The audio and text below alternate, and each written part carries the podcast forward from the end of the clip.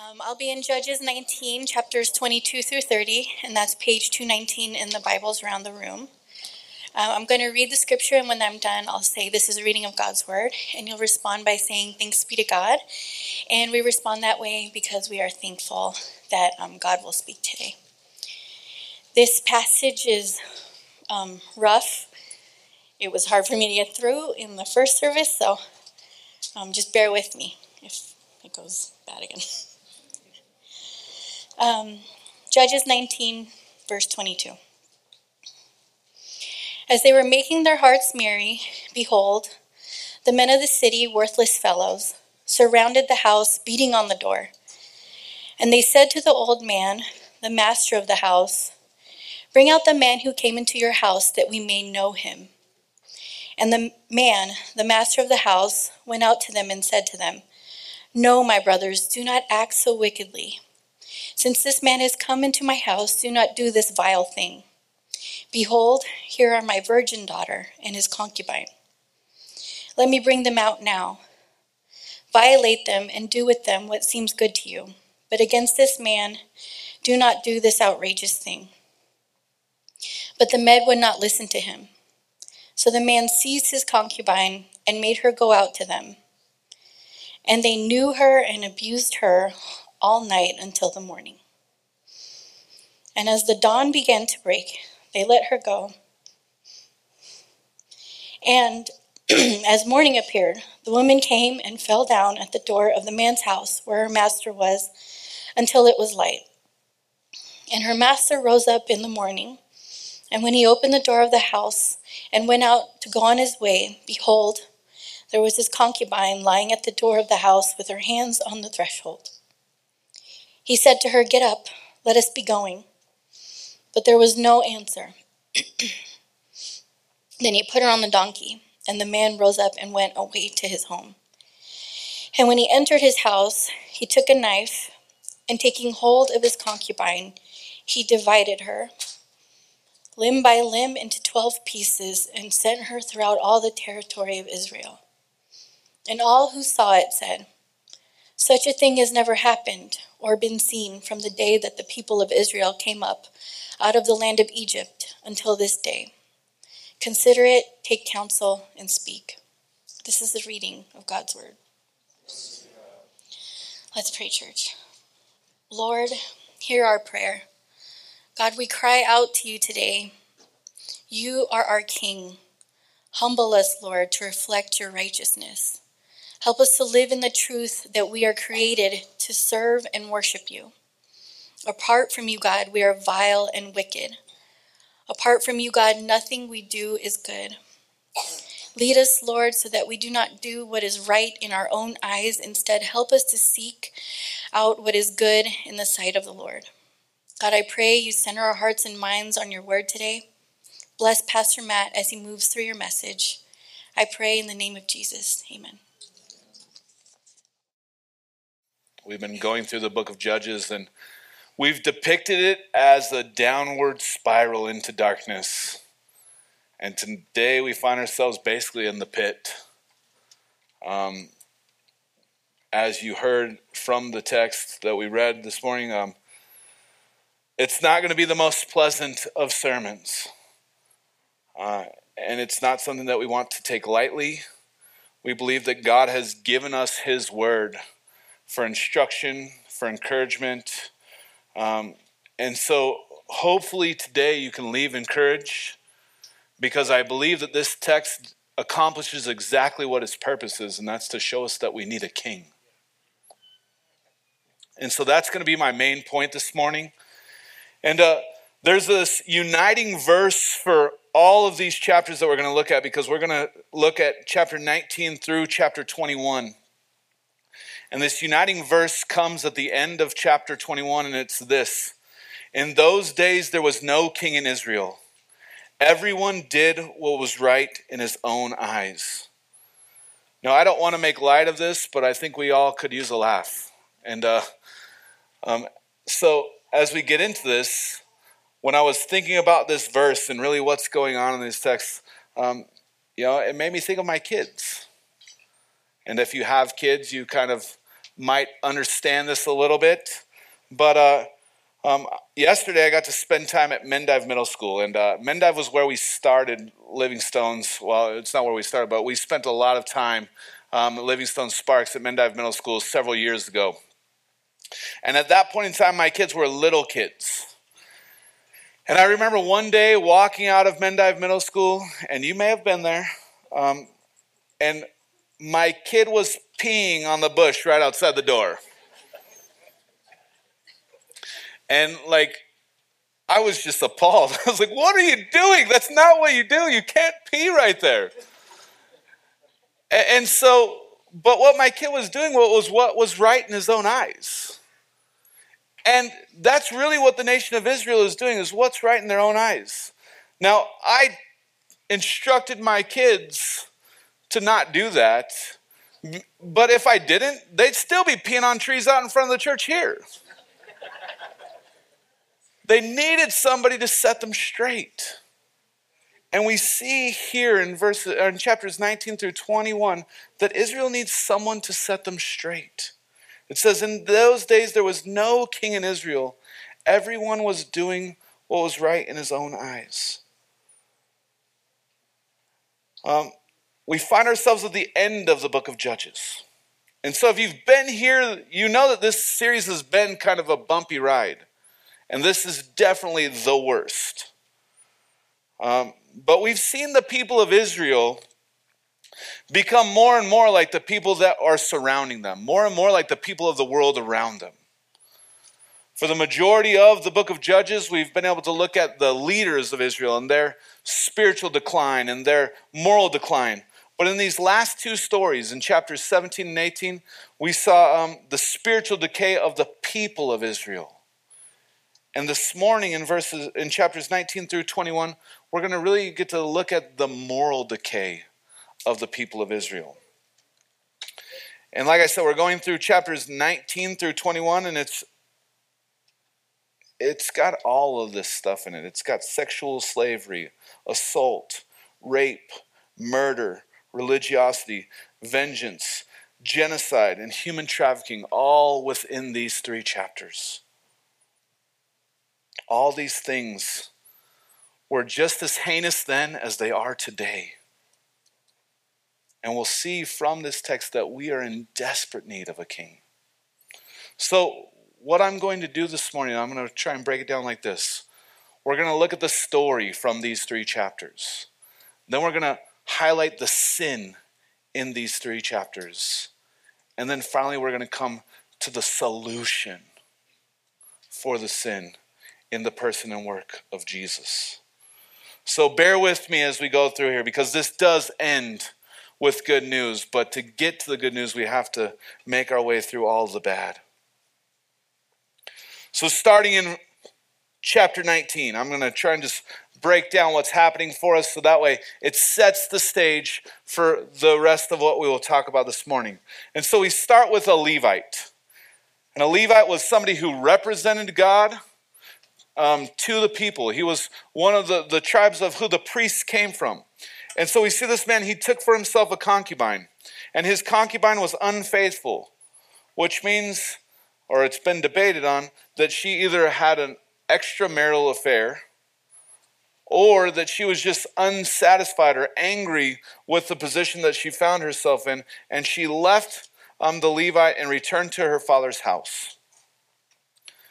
And so, about four months later, the Levite goes looking for his concubine. He finds her at her father's house, and when he arrives there, he's received into his father in law's house. And the custom was in the Middle East at this point in time that um, if a sojourner was traveling, that you were to receive them in your home for three days. And what we see here with this father in law is that he goes above and beyond the cultural standard and he shows great hospitality to this Levite and he brings him in for five days. And uh, in the middle of the, the fifth day, the man has had enough. Now, some people might go, well, why, why did this man even show this much hospitality to him? Um, there is an element that this family was receiving shame because his daughter had left this man who she was uh, I guess you could say, married to. Um, and so the father in law was trying to um, do good deeds and earn back favor with this man, but by the middle of the fifth day, he'd had enough. And so he takes his servant, he takes his concubine, he takes his donkeys, and they get out of there. And so they're in Bethlehem, they're trying to get to Bethel. And uh, it's really a day's journey, but they're leaving in the afternoon, so they're not going to make it there by nightfall. And so on their journey, they're going to have to find a place to stay. And so they come to Jerusalem. And at this point in time, it's called Jebus because the Jebusites were still living there. So this was still a foreign city. It wasn't an Israelite city at this point in time. And the servant suggests that they should stay the night there. But the Levite doesn't want to stay with foreigners. And what I find interesting about this is that the Levite is willing to uphold the law of God in some areas and not staying with foreigners, but not uphold the law of God in other areas by taking for himself a concubine. And I think that we as a people, we find ourselves in that place at times where we want to pick and choose what we read in the Bible that we, we want to obey and that we don't want to obey. And so they don't stay in, in, in Jerusalem. And as they go, they're entering into the country of Benjamin. And the next city that they come to is Gibeah. And so they go into Gibeah.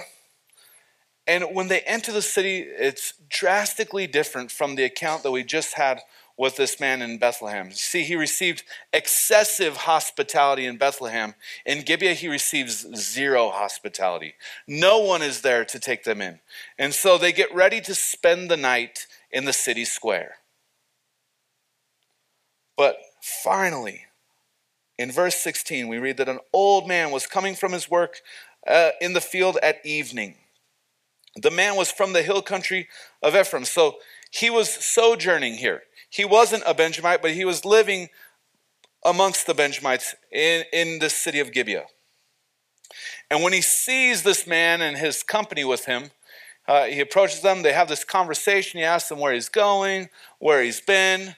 And uh, the man basically puts out, Hey, I have a need. I, I need somewhere to stay. I don't need your food because I've got my own. I don't need your wine because I've got my own. I don't even need food for my animals because I've already got it. I just need a place to sleep. So he's not asking for a ton when you think about how they were expected to take them in and provide for all of their needs. And if you look at verse 20, here's what the, the old man says it says, Peace be to you. I will care for all your wants only do not spend the night in the square. And so this old man brings in this Levite. And now, at this point in time, this man trying to sleep in the square with the, the this person bringing him in, um, we have this kind of foreshadowing of the danger that might be expected there in Gibeah. But we also have this cast, the, this um, or, our memory should be cast back to Genesis 19. And if you're an Israelite, you, you would have recognized this. It's very similar to the story of Lot in Sodom. And, and as we go through this, we're going to see even more shocking are the parallels between what happens here in Gibeah and what happens in Genesis 19 in Sodom. So in verse 22, the text that we read, um, it was horrific. Uh, Casey, she was telling me in between services, she's like, I'm going to try not to cry when I read it this service. Because last service she cried when she was reading it because it is meant to evoke that kind of emotion from us because this is something that should never be. And so we read in verse 22 that men of the city gather around this house. They're banging on the, the walls of the house, demanding that this Levite be given to them that they might sexually assault him and rape him. And the man of the house, um, he, he wants nothing to do with this. He says, No, my brothers, do not act so wickedly. Since this man has come into my house, do not do this vile thing. Because as he's brought this man in his house, he's supposed to protect that man. That's part of the hospitality that he's supposed to show him. But instead, he offers up his virgin daughter and this man's concubine to be raped and assaulted by these men. And so this is just like what happened in Genesis 19 in Sodom. Lot invites in these two strangers, which we know are angels from reading the text. They were going to stay in the square, but he's like, no, that's not the place to stay because of how horrible the men of the city are. And they come banging on his door, and they basically demand the same thing. We want to have those men that we might rape and assault all night long. And Lot does just like what this man does. He offers up his two virgin daughters. But in the case of what happens in Sodom, those men are angels and they prevent this wickedness from happening. Here, that's not what happens. Instead, these men want nothing to do with the girls that are offered to them, they want the man. But when they won't relent, when they won't stop demanding for, for this man to be given to them, the Levite takes his own concubine and forces her out of the house, basically feeding her to the wolves to be raped and abused all night long.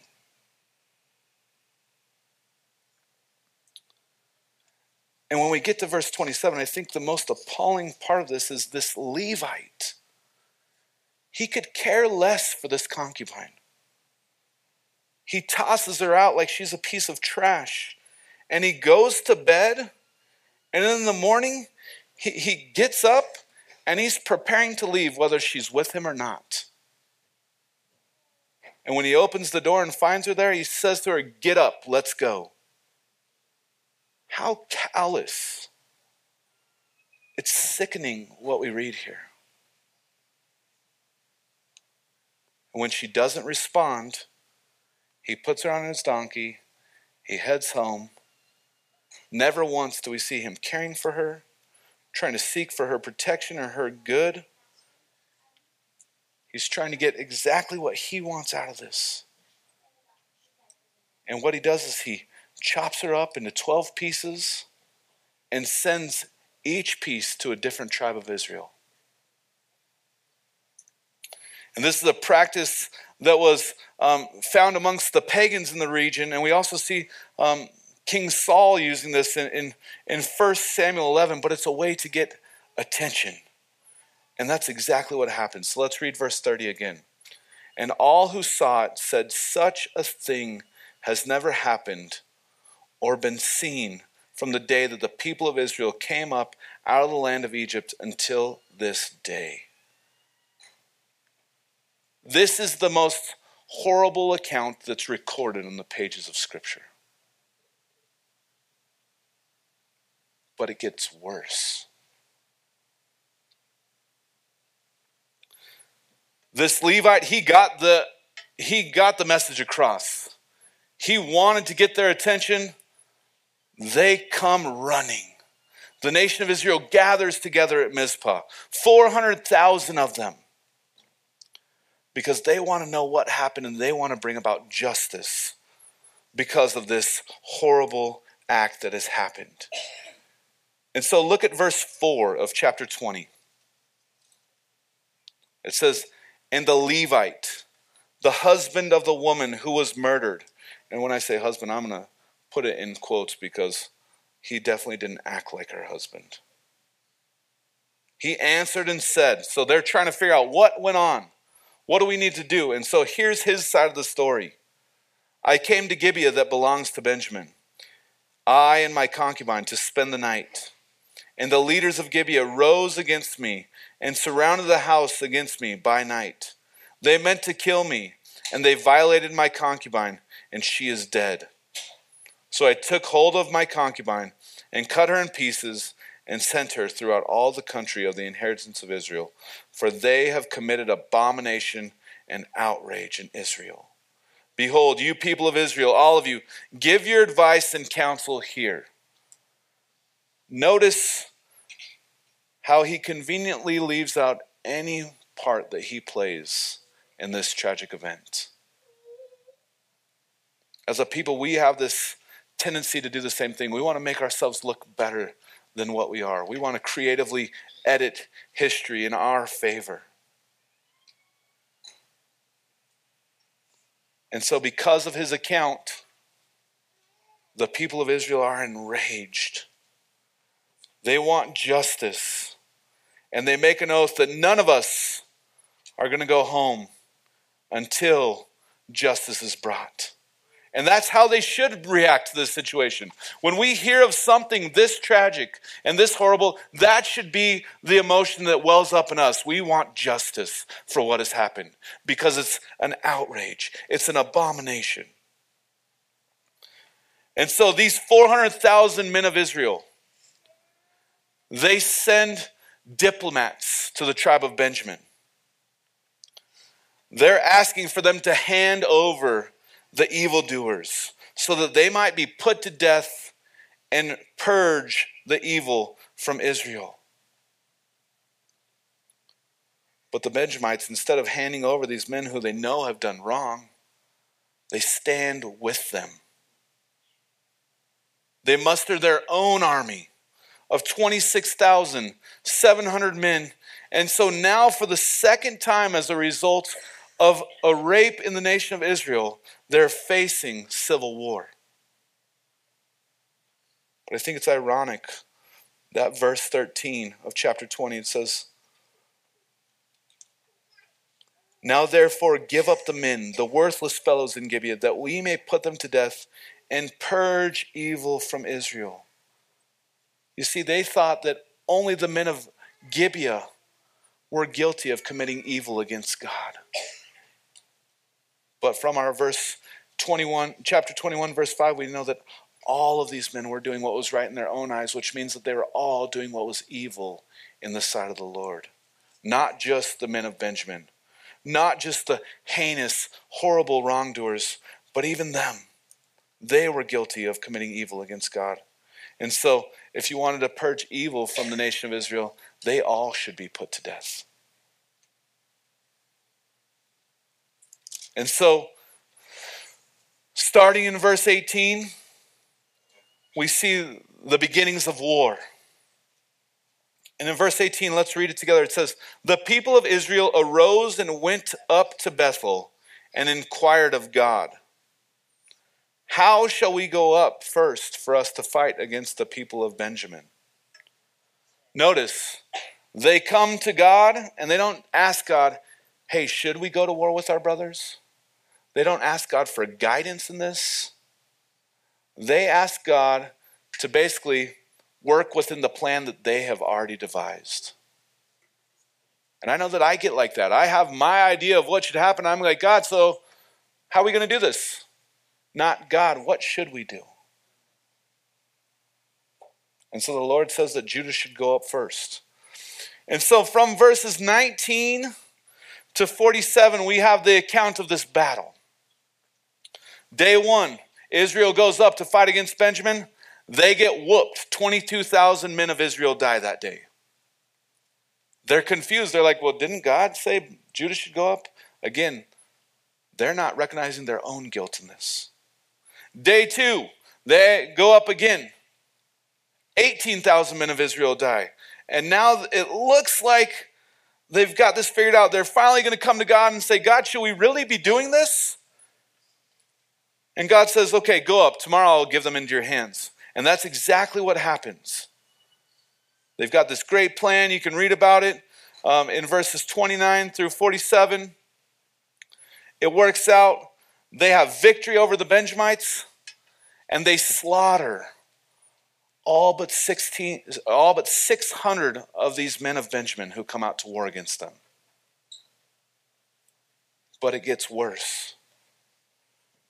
In verse 48, read it with me. It says, And the men of Israel turned back against the people of Benjamin and struck them with the edge of the sword. The city, men, and beasts, and all that they found, and all the towns that they found, they set on fire. The nation of Israel didn't just put to death those men who were warring against them, but they put to death the men, the women, the children, and even the animals of the people of Benjamin. This isn't justice anymore, this is genocide.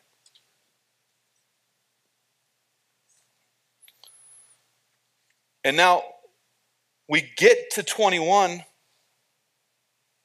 And if this wasn't so tragic, it would kind of be humorous. Because in 21, they now ask, God, why did you let this happen? Why is it that there's only 600 men of Benjamin left, God? You're leaving us without one of our tribes. Never once are they admitting to their wrongdoing in this whole situation. And in 21, instead of just one being one woman being assaulted, we get the assault of 600 women. That's condoned by the nation of Israel. It's part of their plan. And it's disgusting. So there's 600 men of Benjamin left. Well, the nation of Israel, they made this oath. We're not going to give any of our daughters to be their wives. And Anybody that didn't come up with us to kill the men of Benjamin, they need to be put to death as well. And so they're going to use both aspects of their oath here to justify some more horrific behavior. So the first one, they discover that the men of Jabesh Gilead didn't come up to fight against the Benjamites. So what do they do? They take 12,000 of their bravest men and they command them to go kill every man, woman, and child except for the virgin daughters of the city of Jabesh Gilead. And we're going to give those ladies to be the wives of the men of Benjamin. And that's exactly what happens. And then read verse 13 with me, chapter 21. It says, Then the whole congregation sent word to the people of Benjamin who were at the rock of Rimmon and proclaimed peace to them. Last they knew that these people wanted to kill them. And now they're saying, oh, let's have peace.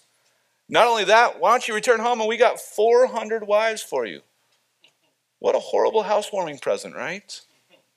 Like, what has to happen to these people to realize that what they're doing is sick and twisted?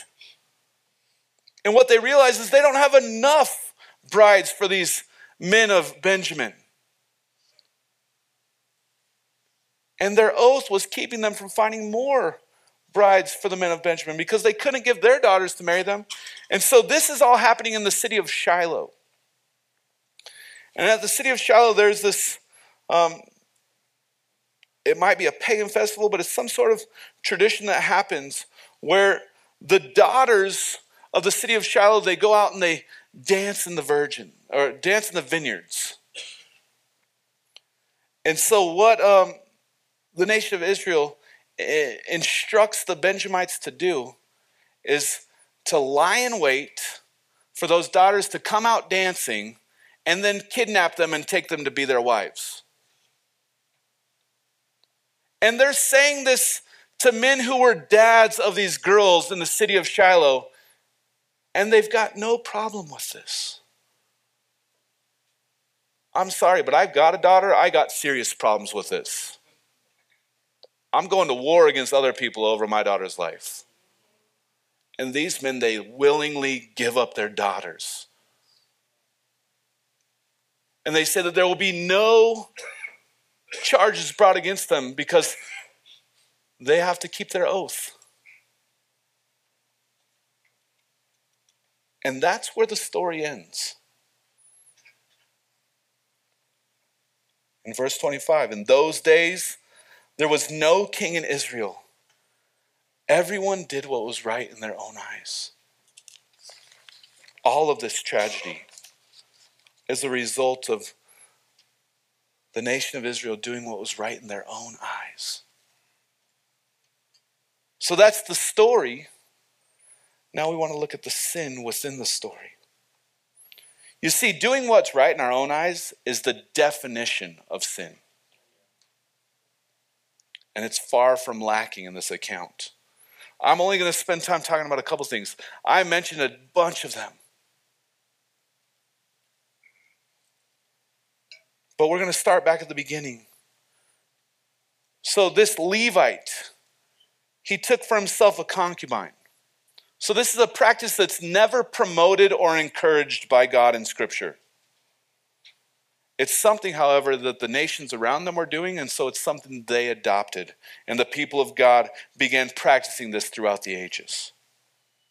But from the beginning, we see that marriage was intended to be between a man and a woman, between one man and one woman, to cherish, to love, to nurture.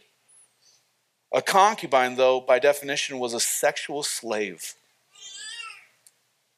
who carried a status lower than that of wife. So when it calls this man her husband, that's probably a term that's being used loosely. It also refers to him as her master, because that's really the way that she was seen was as his property. So this Levite, the people who stood with God at Mount Sinai and who are now supposed to be pointing people to God, he's completely disregarded God's order. He's accepted the cultural view of sex and marriage that was held by the Canaanites. And now, this might not seem like something that we as a church struggle with, or that maybe even many people in our culture are practicing. But when we boil it down, what's happening is that this woman is being degraded, devalued, and dehumanized to the point where she's seen as an object for mere sexual pleasure. And when we think of it like that, we can point out things in our culture that do the same exact thing strip clubs, prostitution, pornography. And these aren't things that just people outside of the walls of the church struggle with, but those are things that people inside these walls struggle with as well. And you might not be somebody that's going to strip clubs or watching pornography or visiting prostitutes, but we can still promote these ideas just in the way that we view women in our society. And in this text, we see that it's specifically a man doing this to a woman, but this can happen the other way. Women can do this to men as well. And what we need to realize is that people are not things. The Bible is clear that God created man and woman in his image. And in the New Testament, we're reminded uh, of this when, when we read that in Christ there is neither male or female, but all are one through the gospel of Jesus. And so we should never objectify other people because that's not giving them the value that they deserve from God. But when we start to look at people like this, when we start to objectify them, male or female, it leads into that next sin that we see, which is sexual abuse and rape. And as we read this, it's tragic. But it's even more tragic that there are many people in this room who have gone through and suffered and been victims of sexual abuse and rape. It's something that never should be. But the reality is, is that it's happening all the time. Statistics say that every 98 seconds, an American is sexually assaulted. Like, think about that. I've been preaching for 30 minutes. And every minute and a half of that, somebody has been sexually assaulted in our country. Because we do what's right in our own eyes, countless men, women, boys, and girls have become victims of sexual abuse. And it's not just something that happens outside of these walls again, but the, the evangelical world has been rocked with sexual abuse scandals as of late. As a church, I want to make clear this what the Bible makes abundantly clear in Deuteronomy chapter 22, and that is that those perpetrators of sexual assault and rape deserve to be punished. But the victims, it states that they are to be protected from all recourse, that they are to be neither shunned or shamed. The biblical view of justice centers on the restoration of the victim. If something was taken from them, then it was to be repaid plus some. But in cases of rape and murder, you can never repay what has been taken away. And that is why the Bible calls for the death of these perpetrators, for the death of these men in Gibeah that we read about here in chapter 19. And so, seeking justice and wanting that is exactly what the nation of Israel does. But because the Levite shares only part of the truth, he's not included in that group. You see, when we look at this Levite and he creatively edits his story so that he bears no responsibility in this. And in that, we see his sin of self righteousness, where he wants to present himself better than he is, when deep down we know that he is just as guilty as these men who outwardly were sinning against this woman. It makes me think back to the book of Romans that we went through not too long ago. And in the beginning of the book of Romans, the Apostle Paul takes three chapters to point out that whether you're sinning outwardly and overtly, or whether your sin is inward and covert, that we're all still under sin. And that none of us is righteous, not even one. And that's why when we look at this, it should point to the fact that we all need a king. We all are in need of a king. Now, I could go on. There's talks of homosexuality, there's talks of vengeance, there's talks of kidnapping and murder and human trafficking. But all of this is encompassed under this one saying that everyone did what was right in his own eyes. This is the root of sin. Not just these heinous things that we read about here, but the things that you and I do on a daily basis whenever we're doing what's right in our own eyes, we're being just like this people of Israel. And you might be like, that's not me. I've never done any of that stuff. But I can tell you this that God views you the same way. And so, as dark and disgusting as this is, that's the nature of our hearts as well, because we do what's right in our own eyes.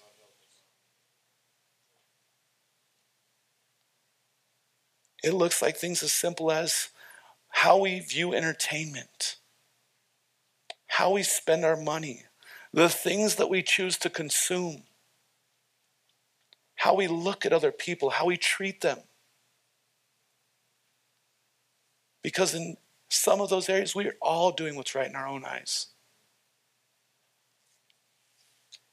And so we're all in this place where, where we need a solution.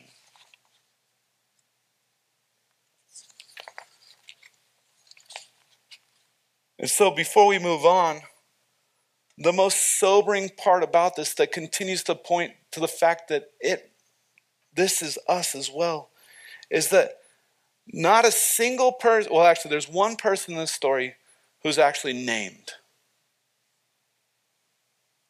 There's one person in the story who's named. In chapter 20 verse 28 we're given the name of the high priest at that day was Phineas. But everyone else remains nameless. And what the author's doing by not giving names to anyone else is one, he's generalizing this whole account. And what I mean by that is that this account is representative of all of Israel. The state of darkness, the depth of sin has made its way through the entire nation. No one, not even the Levites, were exempt. And that should be a sobering fact for us because neither are we exempt from these things happening in our lives or on our watch. And then the second thing that this name does is it puts the story in time for us. We're told that Phineas was the son of Eleazar, the son of Aaron. Aaron is the brother of Moses. So Phineas is the grandson of Aaron.